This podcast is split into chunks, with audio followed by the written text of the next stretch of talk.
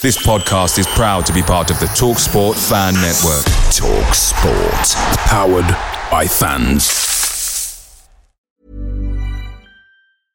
Hey, I'm Ryan Reynolds. At Mint Mobile, we like to do the opposite of what Big Wireless does. They charge you a lot, we charge you a little. So naturally, when they announced they'd be raising their prices due to inflation, we decided to deflate our prices due to not hating you. That's right. We're cutting the price of Mint Unlimited from $30 a month to just $15 a month. Give it a try at mintmobile.com slash switch. $45 upfront for three months plus taxes and fees. Promote for new customers for limited time. Unlimited more than 40 gigabytes per month. Slows. Full terms at mintmobile.com. The TalkSport Fan Network is proudly supported by McDelivery, bringing you the food you love. McDelivery brings a top-tier lineup of food right to your door. No matter the result, you'll always be winning with McDelivery. Order now on the McDonald's app and you'll get rewards points delivered too. So that ordering today means some tasty rewards for tomorrow. Only via app at participating restaurants. 18 plus rewards registration required. Points only on menu items, delivery fee and terms apply. See mcdonalds.com.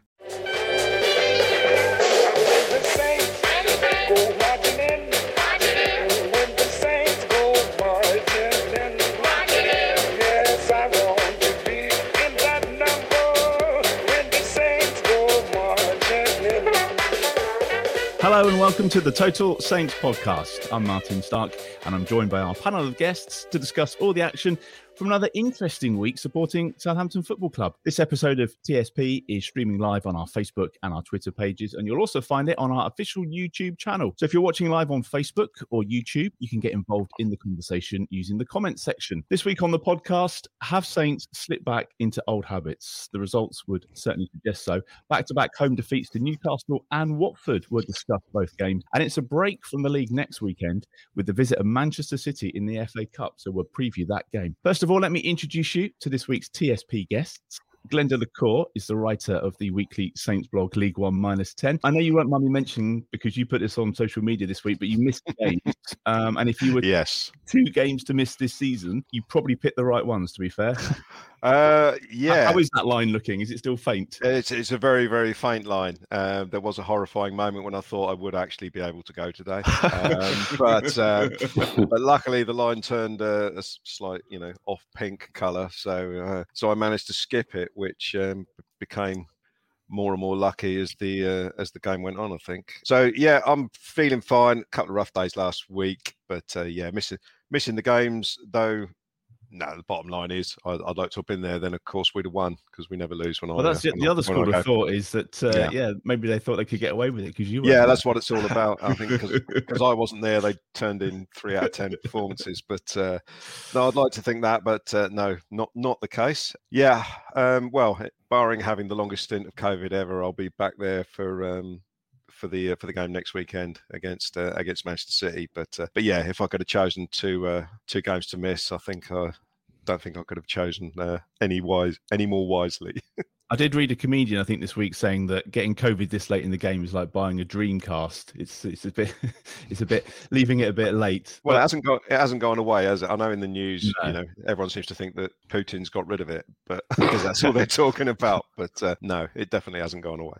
Well, we're glad that you're with us. Ben Stanfield is the founder of the Total Saints podcast, jumping in this week in the absence of Steve and Dan. Do you think they knew what was going to happen, Ben? Is that, is that why they're away this week? I, I, that's the only thing I can think it must be, Martin. Yeah, I mean, uh, I, I, managed to find out that Dan was on the west coast of America, and I thought he was just trying to avoid Allan Saint-Maximin after the Twitter spout the other week. But of course, then uh, Saint-Maximin, as we'll come on to, didn't even turn up at St Mary's either. So they both avoided each other, didn't they? But yeah, it's uh, it was, as you said last week, a little bit ironic that they were both away at the same time. There we go. I think uh, one of them will be back next week anyway, so um, they can explain all about that. Uh, also joining us this week is Saints fan and journalist Nick Harris. Welcome, Nick. Great to have you with us this week. What's your your earliest Saints memory for those that aren't aware of you and, and, and what you do? Probably the earliest clear memory is the 1976 FA Cup final. I wasn't there, my dad was. Uh, he was sitting just behind the Queen in the Royal Box. That's the last FA Cup final the Queen ever saw at Wembley Stadium. She didn't need to see football after that. She'd seen the greatest day in Wembley history.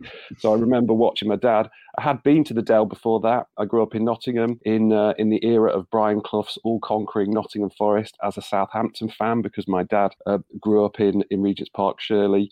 Uh, so I was I was already um, you know a Saints fan from birth. So yeah, my earliest clear memory was watching watching the '76 final on telly, and then all the all the stuff that followed. The day we signed Keegan. Mm. So many Le Tiss memories much later. Shearer, uh, Mick Channon, uh, standing in car parks in the late 70s and 80s to get the autographs of Nicky Holmes and, uh, and people like that. So, yeah, 76, was the first clear one. Well, it's great to have you with us. I'm not sure this week is going to go down in history, but uh, we'll get on to that. Welcome to episode 190 of the Total Saints podcast.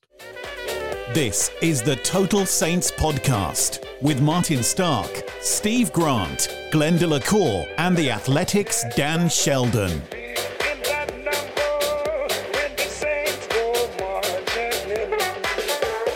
So lots of talk about bouncing back, seeing a reaction, putting things right, but it all came to nothing really. Uh, a dreadful home defeat to a team in the bottom three today.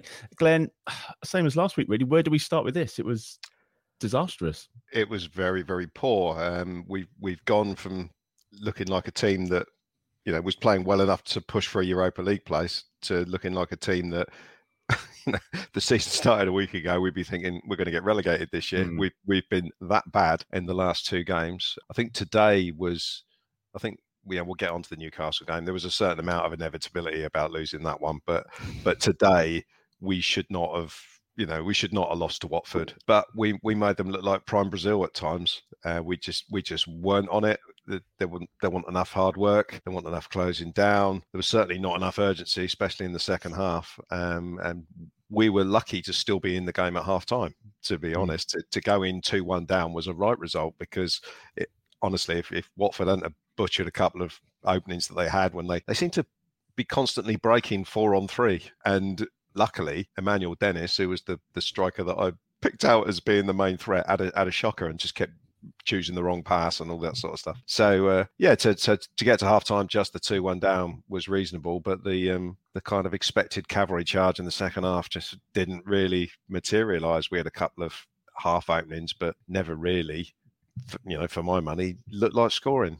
Mm. and mm. um, yeah, and that was that was it. It was just it was just poor. But you you can't give away goals like we've started to give away the last few weeks and expect to win games against anybody. And I think that's been uh, that's been proved both against Newcastle and today. Vanessa, who's watching on Facebook, says I also missed today's match due to COVID, and I'm actually slightly relieved as well. So uh, thank you for uh, thanks for watching, Vanessa. Thank you for the comment. Uh, ben, what did you make of it all today?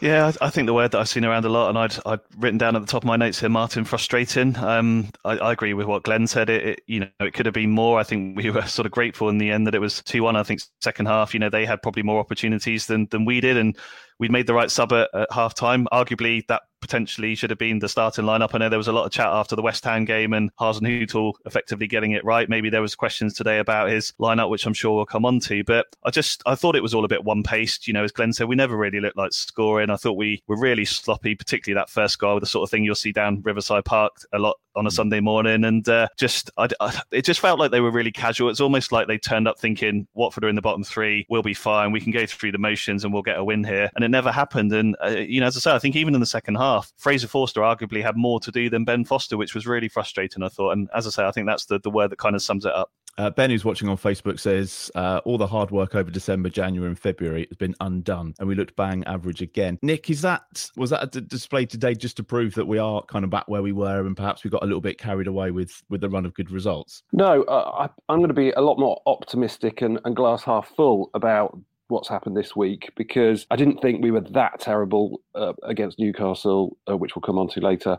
Uh, today, it, the first half was just abysmal. I mean, Salisu clearly is is not quite back on it. He was back on it later in the first half and the second half, but in the 11th minute, he made an error that João Pedro shot free in front of goal, and it was only that great Bednarek block that stopped it being 1 0 then. And then Forster screwed up with his pass effectively to, to, to a player. Salisu played a hospital pass back under hit. That's 1 0. 2 0 defenders, AWOL, uh, Perraud was covering the centre because no one else was there, which meant that um, uh, Hernandez managed to get behind him instead of being where in position. So that's you know, 2 0, it's a disaster. And then obviously the Elyounoussi goal goal at half time. So the second half was fine. Yeah, it was a bit meh. It wasn't terrible. We we were sort of again like against Newcastle, we were wasting chances. But um, but I don't think it it sets us back to sort of pre-December from Boxing Day, the three two at West Ham, when suddenly Southampton have a backbone. You know, suddenly for the first time in ages, we are coming from behind to win a game, and then throughout the rest of December, January, and February, you know, we're seeing certainly the Tottenham game, the 3 2 at Tottenham, that's the best. I don't know about you guys, but that's the best Southampton performance mm. I've seen in five, six years, maybe since, certainly since um, Koeman era, Pochettino. And I think if you look across the whole piece, you don't just, this doesn't take us back to where we were. I think there are other reasons about what happened at Newcastle and what happened today. For me, today was hugely about complacency. It was also about Ralph overthinking it again. Will Smallbone probably shouldn't have started. You know, the Newcastle game was a bit complacency and a bit the fact that Newcastle were desperate for the points much more than we were because we are effectively safe. So, mm. so no, we're not. We're not back to pre Boxing Day uh, for my money. Very disappointing. Three defeats in a row is absolutely terrible. We're not taking our chances. But today was about complacency, as was Newcastle, and I still think there are reasons to be optimistic. One, we're not in a relegation fight. Two, there's still a, something to play for this season. Where you know, chances are we won't beat Man City, but we could. The FA Cup is still alive as a trophy chance. Three, before the Aston Villa defeat, there were some serious suggestions that Manchester United had Ralph on their list. Hmm. I don't. I'm, I'm still fully behind Ralph. I think next season, in a non-COVID season, with with the ground and his squad and, and the new owners coming in, that actually you know, I'm optimistic about next season already, and and, and I think the chances of Ralph going have diminished because we've lost three games in a row. So I'm definitely half glass full on that. And four, you know, we've got the new owners. I'm, I'm optimistic to see what they're doing. We're not like the owners, you know, of the two clubs involved at Stamford Bridge today and, and all that sort of uh, malarkey, you know. So no, we're not back to square one, and it's been a bad week. Terrible first half today. Mayor against Newcastle and Aston Villa was. I didn't see it. I listened to it. It was a hard listen, but mm. but I, I, still see overall there is progress there. That's my take. Nick, we're not used to this optimism on the podcast. no, you're the. Well, well, look, I am. I am a Saints fan, so I've been. I've been there and I've done it through all the years. But I do think there is something about this group of players. That Tottenham performance, more than anything, made me think. Uh, made me sort of just very, very hopeful. And what it also told us is the eleven who started that day and then started against Manchester United, which I think now there's a consensus that that is our best eleven. Mm. Although I think there's an interesting debate to be had about um, about uh, Livramento and whether um, uh, Walker Peters should be starting on the right and Perraud on the left, and we can get into that a bit later if you want. But that eleven is a good eleven when they're all firing and they're all fit and they haven't had COVID and they have, they're not coming back from knock. So on our best day with the best players playing, that's a good, good team. And I think that's reason for optimism. But we also have to accept that Salisu is going to be out and they're not quickly get back to it. That Broja might go off the pace for a bit, as he did against Newcastle. That Livramento, he has dropped off markedly in the last half a dozen games compared to, say, the first 10 games of the season. So, yeah, re- there are reasons for optimism. And I think we should be I don't think we, I'm not saying we have to focus on that. I'm just saying I prefer to think that there's there's a lot of good stuff happening from ownership down to pitch level that we can still be optimistic about, despite a terrible set of three results that we've just had.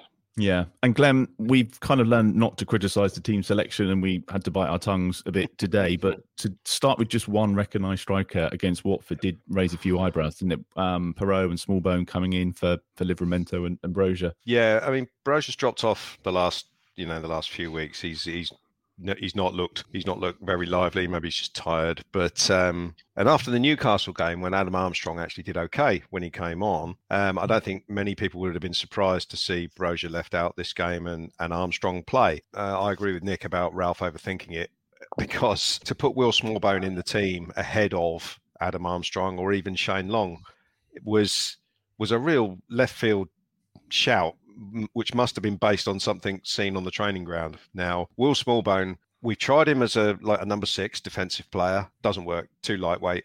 We've tried him sort of in that sort of central number ten role, if you like, just off the main striker. That's never worked before either. Again, it's it's probably down to physicality. He, in our in our system, he only seems to be suitable for playing in the wide positions. So I don't I don't understand the the need to try and shoehorn him into the team in, in that position um, centrally. The the other issue it caused today is that well, one he hardly touched the ball in the first half. It just seemed to be chasing it around the whole time.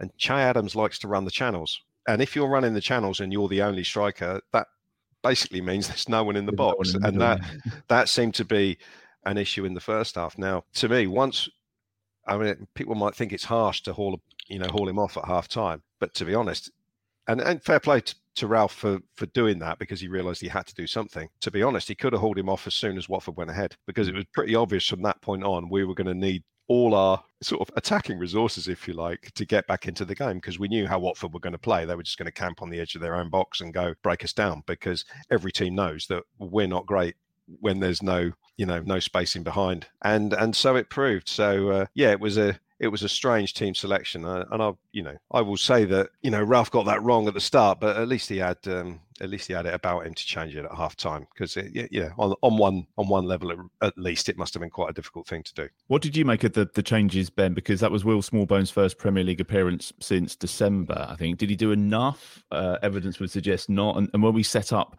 it would have worked okay had we got that first goal. Was that was that always going to be the key? Yeah, I, I think so. Um, I, I, think Will Smallbone is a very honest player. I think he, you know, he's young. I think we have to remember that. I think he, he he's someone that, as Glenn said, I think maybe it was the tactics that let him down today rather than his performance. Um, I totally agree. For me, you know, I was thinking through that 30, 35 minute period, he could easily take him off now and bring on another striker because it was clear that that was the, the obvious change to make. I just wanted to uh, touch on Broja though, actually, because I, I saw quite a few people saying after the Newcastle game, you know, he had a shocker and things like that. And I think you kind of have to remember with him as well. You know, he is only 20 years old. This is his first season in the Premier League. I think you also have to remember that there's been a lot going on at Chelsea the last few days. I think the Newcastle game was the same day as all the news came out about Chelsea. There's probably a lot going on in his head about where his future lies and things like that as well. So taking him out of the firing line maybe wasn't the the, the a bad thing to do, Martin. But I think possibly I would have gone with Adam Armstrong, given him a chance. I think he did well in the cup game the other day. Would have given them some energy up front as well. So yeah, I do think Ralph got it wrong today. You know, we know that he got it right against West Ham. So I suppose that's the life of a manager. Yeah, and and Nick, too too many players just having an off day. Is that what we put it down to today? The likes of Romeu and, and Armstrong. You know, when they're on top of their game, they're they're unplayable at times. But this week, it, it's not been a great week for for some of them.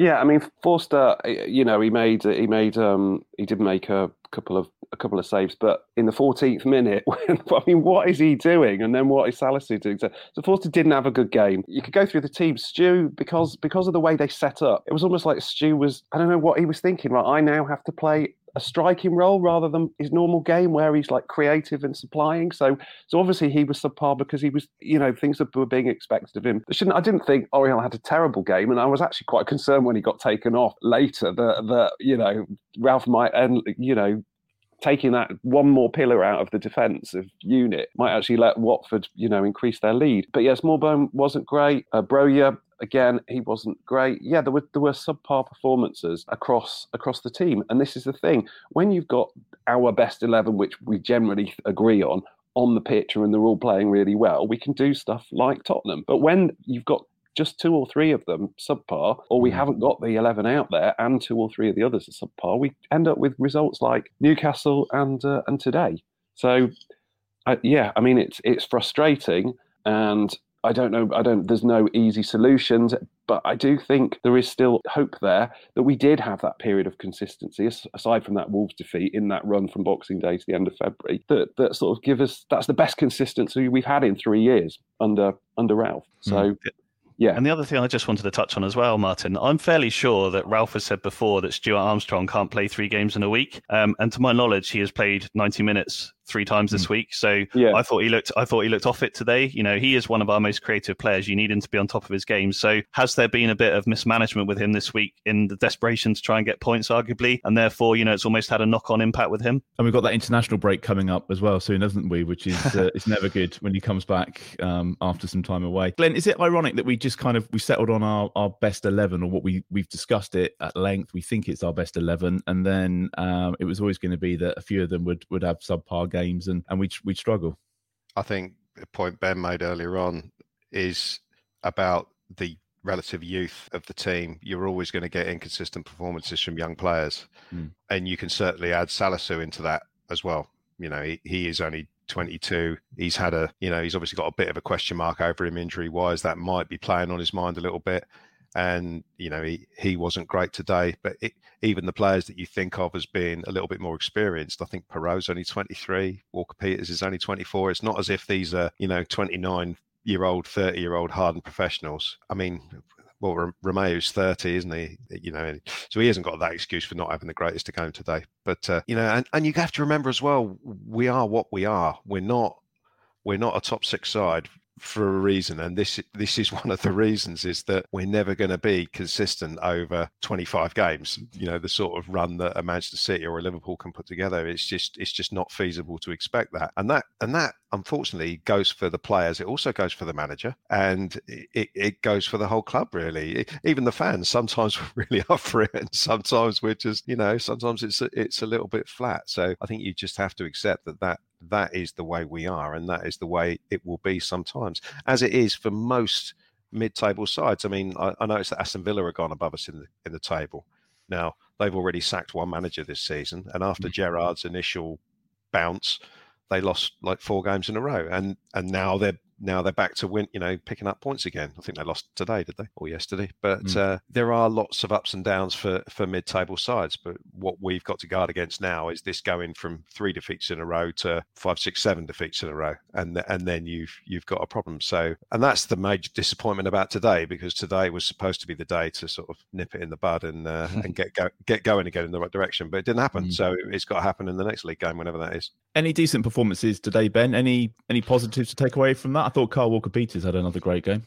Yeah, I was trying to think of positives. The one positive I wrote down was that we played badly and lost. If we played well and lost, that would have been pretty depressing. But yeah, he was the only person I could really think of, Martin, that could could probably say he was a, a seven or eight out of ten. Ironically, probably the same in Newcastle game as well. It's it's you know he's been very consistent the last few weeks. Um, I think you know he is going back to Nick's point earlier. For me, despite what happened today, I still think Carl Walker Peters and Perraud are the more balanced fullbacks at the moment. Livramento was excellent before he got injured, but I think at the moment it's the right move to have Carl at uh, a right back. But yeah, I thought he was good getting forward today. A little bit frustrating maybe that the the, the final ball wasn't there, but um, I thought out of everyone on the pitch today from a, a Saints point of view, I thought he was the standout. And Nick, we've had um, various discussions uh, on the pod over the last few weeks and months about the um, the defensive partnerships and where the, the players fit in. What would your take be on Carl Walker Peters, Perraud, Livramento? How does that work best for you? Well, I was looking at the, the stats and, and the, the performances after the Newcastle game. So this is not including today. Perraud's played 17 games, all competitions this season. He's only, and before today, he'd only been involved in four defeats, and that was away at Everton, Liverpool, Wolves, and Villa. So he had 70, whatever, 77% non losing i.e., winning or drawing, and that's not bad. Those, those are good. Incidentally, I'm pretty sure in, uh, I'm right in saying today is the first time Saints have lost this season in any competition when Kyle Walker Peters has played right back because um, he'd only he'd, he'd had seven losses out of 26 appearances at all competitions uh, this season before today and they were Wolves at home Chelsea away Norwich away Liverpool away Arsenal away Villa away and Newcastle at home obviously the other day and he played uh, left back in all of those. Mm. So I, I, was trying to work out, you, you, know, I was just sort of exploring this issue of where does Livramento fit? Livramento had has had eight losses from 26 games, which is the highest loss rate of, of any of those three. And for my money, I agree with Ben. I think I think Perraud is our best left back. He's and and Walker Peters certainly since Livramento's gone off the boil after injury is our best right back. And but Kyle Walker Peters plays really well, really consistently on either flank. But I kind of think our best pairing in terms of fullbacks is Kyle Walker Peters at the moment at right back and Perraud at left back. But yeah. uh, obviously, Livramento did so well in the early part of the season when, of course, we didn't have a win in seven games, but he was mm. shining in, in a team that wasn't getting the results. So that would be, and then centre halves, I think, is pretty obvious. Salisu uh, should be the first name in the team sheet when he's back and recovered, and probably with with Bednarek. Do you think we rushed Salisu back a bit too quickly, Ben? As, as, fans, we were desperate to see him come back in, weren't we? I don't. I don't think so. I think you know we needed him back. I think last week at Villa kind of showed the hole that uh, he leaves behind. I think it just it just shows, doesn't it? You can't be off it in the Premier League against anyone. You know, anyone that if if you're a, a four, five, six out of ten, you know, other teams are going to take advantage of that. And yeah, he was poor today. The, the last hour of the game, he was probably a lot better, but that first half an hour, he, he you know, he's one of those players we know he's he's very relaxed on the ball, and sometimes he's too relaxed. You know, sometimes he takes chances that he shouldn't take, and plays out when it's easier to play back and things like that. But I mean, that first goal today, it's it's just the old school, isn't it? If in doubt, just lump it. You know, and he didn't do that. And uh, you know, everyone makes mistakes. I think we realise that. You know, as as you, we said on the pod before, you know, we haven't got 50, 60, 70 million pound Van Dykes at the back anymore. So you have to realise that that's part of his development. But for me, I think we needed him back, and I'm surprised that he's kind of um, been involved the way he has the last couple of games. And maybe it does just show that you can't drop out for a few games and then naturally come back in and get up to speed straight away. And Glenn, should we have got anything out of that? I know there was a penalty shout at the end, wasn't there? And, and VAR got involved, but if it, there wasn't much in that really. Well, it's an interesting one because I'm sure there's been one one interpretation of the handball rule over the last couple of years where that probably would have been given as a penalty because at the end of the day his arms were up and the mm. ball hit his arm he was actually facing away the other way mm. so if he'd been facing the, you know towards the ball i do think it probably would have been given because his arms were up above his head so it'd be hard to argue that he did it deliberately, but who knows what the rule is these days anyway. It's one of those ones I think if they'd said to the referee, go and look at it and then slowed it down, they may well have they may well have given it, but but they didn't do that. To be honest, we didn't deserve anything out of the game anyway. If we'd been given it, it would have been an absolute travesty. and, yeah, uh, it, it, you know. So to to be honest, I have no problem with that not being given. Yeah, it would have been very harsh. I mean, it, you know, he didn't he didn't he like you said he had his back to it. He didn't know where the ball was. It, it hit him quite high on the arm. It wasn't deliberate. Clearly, it would have been very yeah. harsh on Watford yeah, he'd have to be some sort of criminal mastermind to work out that I'm going to jump with my arms and not face the ball like this. And it was it was one of those days as well, wasn't it? Where I think that was like the 90th minute, and they just kept showing replays, and they were almost like teasing you, and you knew they weren't going to give it because it was one of those days. But yeah, I mean, for me, I didn't think it was a penalty. But as Glenn mm. says, you don't know what a handball penalty is these days anyway. So no, that's uh, that's very true. A couple of comments from Ralph afterwards, Ben. One was not our highest level with the ball, and not our highest level against the ball, which um, kind of like sums up the day really. But he was also talking about about the the time wasting from a team like Watford. Is that something we need to get better at? Because the, the authorities aren't going to stamp down on that, do they? We need to just not get as frustrated. No, I, I, think the emphasis is on on us, Martin. We we've allowed them to do that by giving them soft goals. You know, you know what teams are going to do away from home. Newcastle did it the other night. You let them go ahead, they're going to roll around. They're going to take time out of the game. We've done it over the years. You know, Ryan Bertrand was king of doing that oh, for, yeah, for yeah. Saints for, for many a time. So I I, th- I, think it's easy to kind of blame other teams when that happens to you. But actually, if you give them the chance to do that, you know, they're gonna they're gonna take advantage of it. So that's football in this day and age, and we just need to to suck that one up. I'm afraid. Make the yeah. most of it. Yeah. I, I, I tell you what though, if, if if I could wish for one thing for next year that referees to do is start booking players for time wasted in, in the mm. first half. Don't just mm-hmm. leave it to the 85th minute. If they're mm. doing it from the 30th minute onwards, then that's always them. happened though, Glenn, hasn't it? I mean, yeah. goalkeepers oh, they, they, time waste and then they get a yellow card in the 89th minute or something, yeah. as you say. But no, you're right, you're but, spot on. You're spot on. There was a lad who was playing for Northern Ireland who managed to get two bookings for time wasting in the first half, and they, there was hell about it because how can you send someone off for time wasting in the first half? Well, he deserved it. They were they were playing for a nil-nil draw from the first minute, so I would I would like to see it. I'm not suggesting for a second that that you know, it's not a sour grapes thing for what's happened the last couple of days. I'm a boring Martin. He's wandered, wandered off. But um, I forgot to plug my laptop in. oh, that's all right, mate. Um, but uh, yeah, I, I, I would like to see it because uh, you know if you think about it, forget Saints for a second. It it's an it's you know it's supposed to be entertainment and it, it, ain't entertaining to have players rolling around from the you know from the from the start of the game and only seeing about 50 minutes of actual play or whatever it is it, it is something it's frustrating but it's not going to change anytime soon as, as ben said but it would it would be nice if it did I tell you what wasn't time wasting was was the Broja injury. I, I mean, the mm. shot that we got of his eye at the end. Mm. I mean, it was bleeding. Mm. And tomorrow morning, his face is going to be mm. up like a you know a smashed pumpkin. It, well, that looked we, properly. we, were, we were losing at the time, so it's not exactly going to be time wasted. yeah, exactly. I mean, it, looked, it looked nasty. Mm.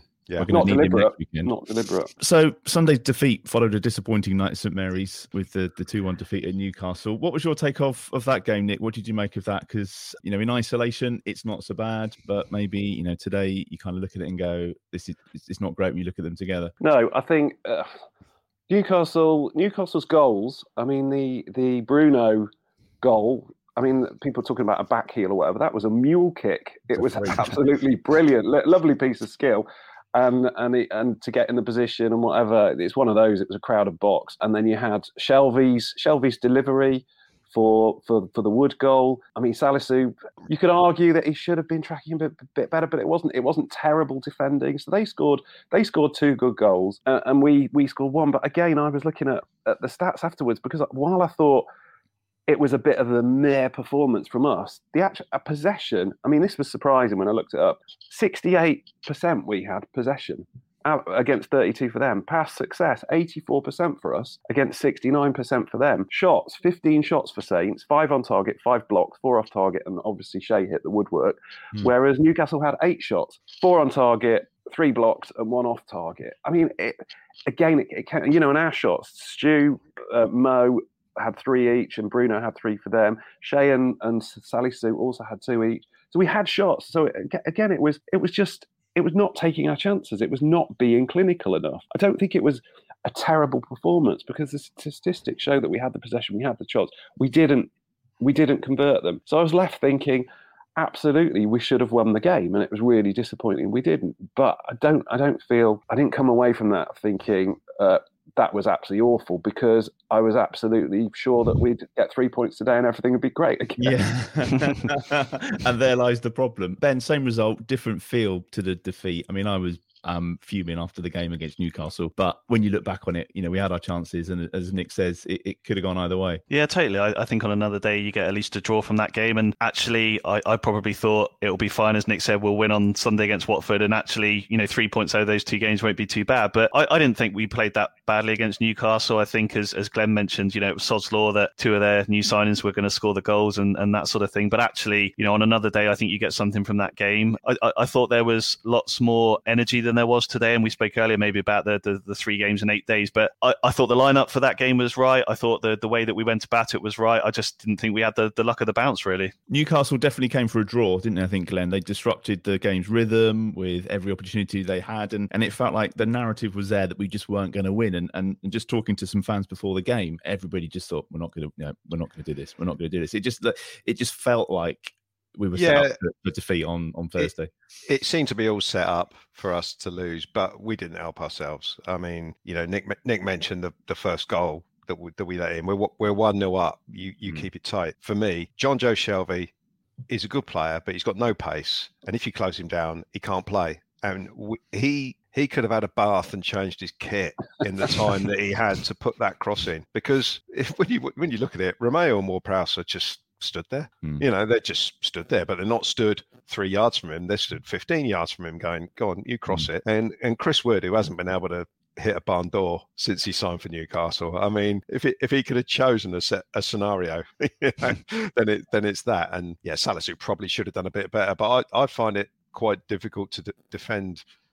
Uh, to Literally. you know to to go in on Salisu because to to be honest, people always go in on defenders, and and I've done it in the past for you know for for, for losing players and whatnot. But if there's no pressure on the ball, it just makes it so much easier for the forwards to line you up, mm, mm. and and that was the problem with that goal. Yeah, I mean, I, I've developed an irrational hatred for Eddie Howe um, I think I think I need help with it. I think, uh, and I've also uh, even more irrational hatred for Jason Tindall because he's just like, uh, just he's just nothing. I mean, what did you Eddie, refer to him as in your blog? I can't remember now. Can we oh, repeat it or not? Little, Maybe little not. dog or something. I, you know, just, Eddie gets sacked from Bournemouth or leaves or whatever, and they give Tindall the job, and he gets sacked within five minutes. So that that shows what he can do with without Eddie Howe. But he's he's always there in his ear. I just yeah, I can't stand either of them, and. um Newcastle's sort of management of the game, shall we call it, in the second half was straight out of the Eddie Howe book that mm-hmm. he, he had a Bournemouth for years. So uh, I'm not the biggest fan, and I, I do. Um,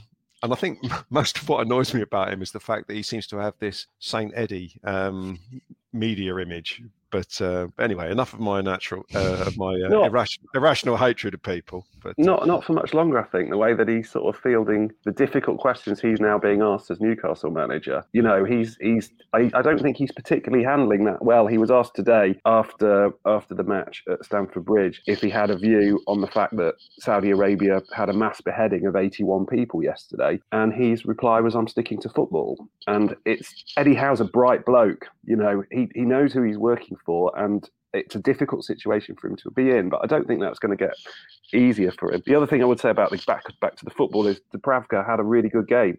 Mm. I mean, I can't remember who he, he, made four saves, but one of them was it wasn't Gordon Banksian, but it was there was who I can't remember who. The who Armstrong one was it? Yeah, the one where he dived to his right and Salisu's head. Was it Salisu? at the end? Yeah, yeah. I, I thought we did okay, but, but again, I thought we I thought we made it easy for them. We made it easy for them to defend. We didn't try and get round the block that they set up on the edge of their penalty area. We didn't yeah. try and go over it. We just funneled everything down the middle, tried to pick our way through. And yeah.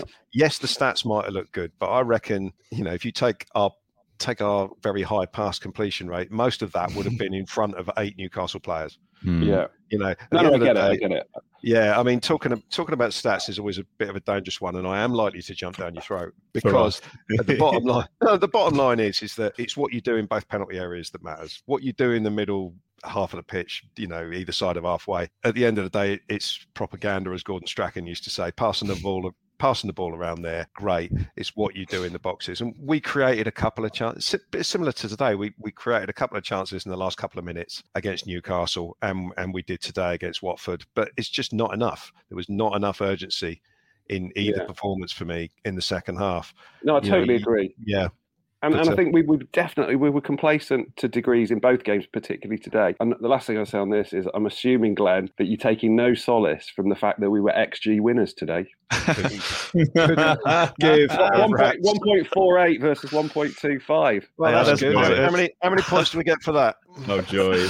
In the XG table, I don't know. Three. Um, Ben, just on the, uh, the, the Newcastle game, have teams worked out how to play against us now? We talked about that at Villa. They seem to have a plan. Newcastle certainly did. We couldn't get around them. Um, we were playing a lot of the game in front of them, and to a certain extent, again today, they, they were well drilled. Is, is this going to be a problem now?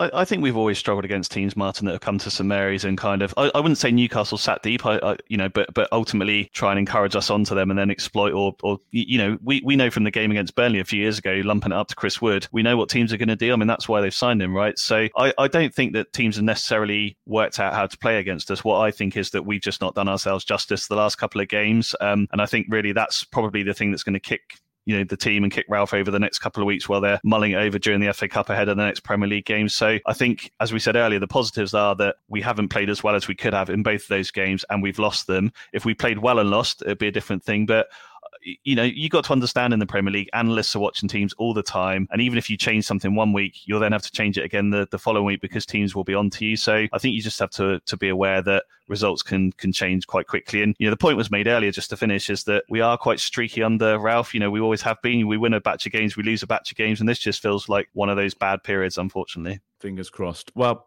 we get a break from the league now because it's Manchester City in the FA Cup. Don't laugh. nice, easy game. Manchester City in the FA Cup at the weekend. It's going to be on the telly. We had the nil nil in September, the one all at St Mary's in January. Is this going to be third time lucky, Glenn? Who for?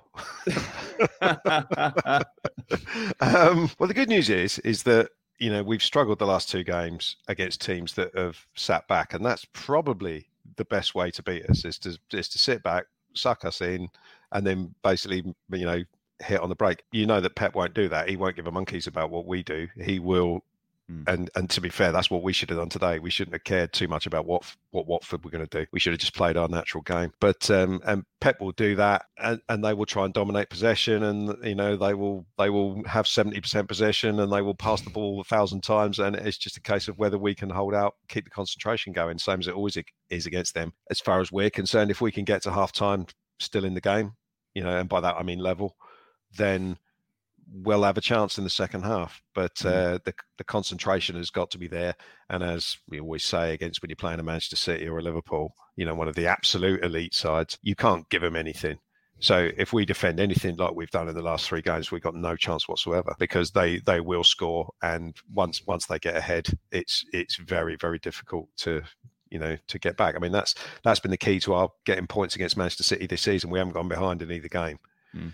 So you know that's that's got to be. I mean, it sounds ridiculous. You know, game plan, don't go behind. But that that that is really the, the main, on the whiteboard. yeah, that that really is the main thing from this game because once you do go behind and you're chasing the game, which you inevitably would have to do because it's a you know a one-off cup game, then. Mm. It's uh, it's very very difficult, and we've got no way of knowing what team Ralph will put out. We, we of course have got no way of knowing what team Pep will put out. I can't imagine Ralph will go for you know nine changes again That was going to be my next question. yeah, well, you can ask someone else that. Um, but you never, you never know. You never know what's um, what's coming. You know, the t- if the ticket price is any indicator, it's kind of it's kind of halfway between the tenner and the 30 quid. So maybe it'll maybe it'll be five changes. and Nick, but, what have uh, you made of, of Man City and, and their team this season? And and how do we go about getting a result on, on Sunday? Obviously, they're they're an absolutely brilliant team. They've got they've got 50 million, two 50 million pound players in every position, and mm. they're all absolutely brilliant. And on their day, they could rip anybody apart. I mean, we've had we haven't lost to them this season. We have beaten them in recent times. Uh, you know, they'll be up for it. They'll play attacking football. They'll pass us to death and they're absolutely capable of nine 0 You know, I mean, if we like like you say, if we play anything like we did today in the first half, they will be five up at half time because our defending was shocking and Force wasn't good either, and it was terrible. So absolutely, they could completely steamroller us. I'll be intrigued to see what Ralph does. I mean, if I you know get to next Sunday.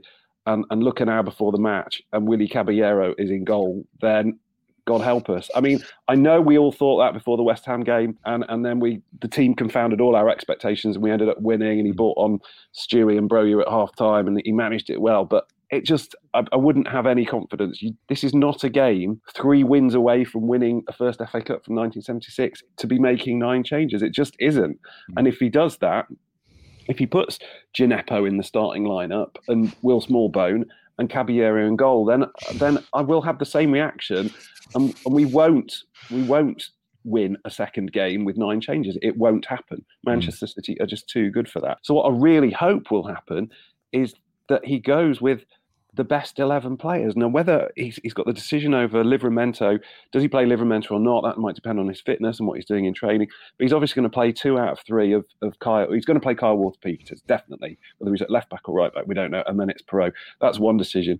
Salisu and Bednarek, You'd hope he plays Forster in goal. I mean, you'd hope so.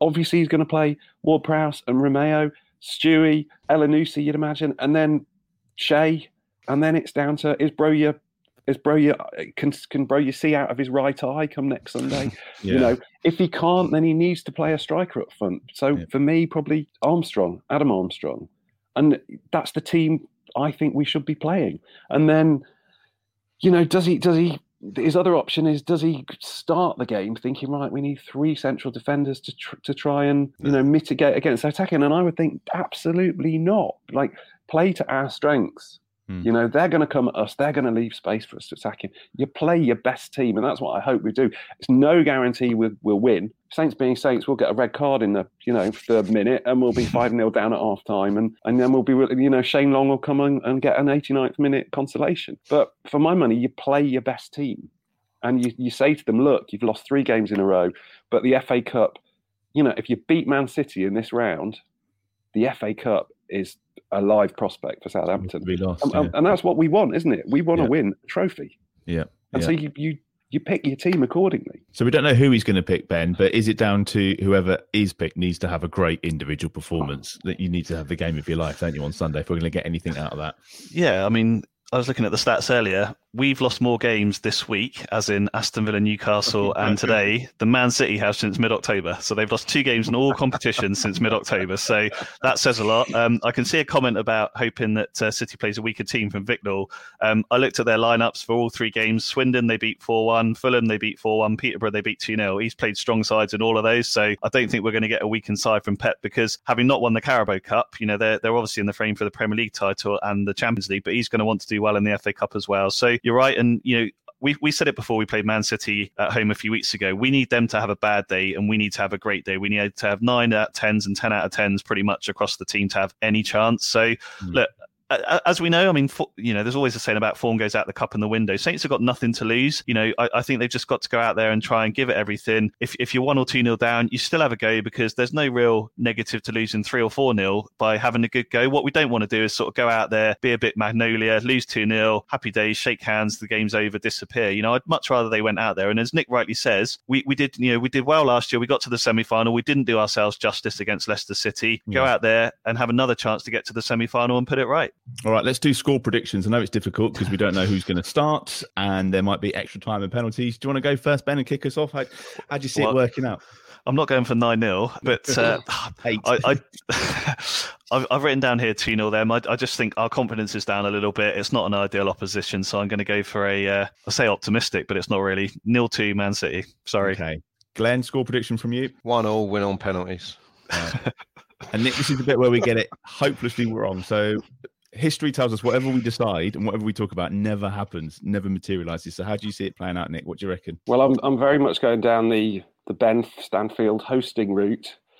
As in, I, I, do think if Saints put out the best team and everyone has a nine and ten out of ten game, and they have a six out of ten game, and they only play Jack Grealish and Foden and Kevin De Bruyne instead instead of you know other players, then we could nick it one 0 But I think that uh, we'll be up for the fight and uh, lose two one. Lose 2 1. Okay. Thank you for all your comments tonight, by the way. Um, Mark was uh, quick to point out earlier when I mentioned the international break for Stuart Armstrong, he says there isn't one for Scotland because they don't have a game. Um, Very true. Yeah, Ukraine. Yeah. Ah, playing Ukraine. Yeah. So, uh, yeah, so that's good. So that might be something for us anyway. Uh, if you've got any predictions, just uh, chuck those into the comments and we can always revisit those again next week. So uh, thanks, Nick. Thanks for joining us. I hope you enjoyed that. I did. I really enjoyed my debut. Thanks for having me on. It's a great podcast. Big fan. Listen every week. So, in- really glad that you invited me. I promise that we'll invite you back when we've had some better games next time. yeah, okay. So maybe, maybe around autumn. yeah. I, th- I, think it's been great. I think we've had more stats on the pod tonight than we have the last four years, Nick. So thanks very much. And thanks for being a patron as well. I must say that on behalf of the pod. So thank you. Yeah, thanks. My pleasure. Great podcast. uh, before we go, a quick shout out to some of our loyal and much loved patrons. In our Matt Le tier, we've got Colt Baker, Dave Ernsberger, Ed Busy, Phil Cook, and Nick Higston. In the Francis Benali tier, we've got Nick Reed, Matt Hall, and David Melton, who I think was travelling to his first Saints game today. Oh um, no, that was what oh, we talked dear. about last week. So um, our thoughts are with David at the moment. um, safe trip home. To find out more about becoming a TSP patron and all the benefits that come with that, you can check those out on the website. Uh, thanks again to Ben and to Nick and to Glenn. Don't forget to follow this podcast wherever you're listening on the socials. It's Total Saints Pod. You'll find us on Twitter and Facebook. You can always email us via the website during the week as well. Thank you for listening. Stay safe and well, and we'll see you next weekend. Away days are great, but there's nothing quite like playing at home. The same goes for McDonald's. Maximize your home ground advantage with McDelivery. Order now on the McDonald's app. At participating restaurants, 18 plus serving times, delivery fee, and terms apply. See McDonald's.com.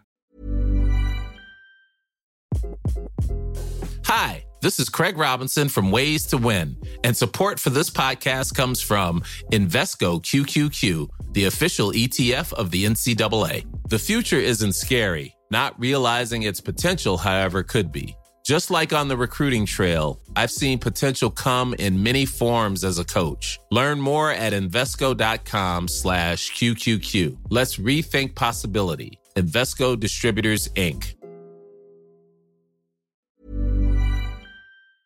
This podcast is proud to be part of the TalkSport Fan Network. TalkSport. Powered by fans.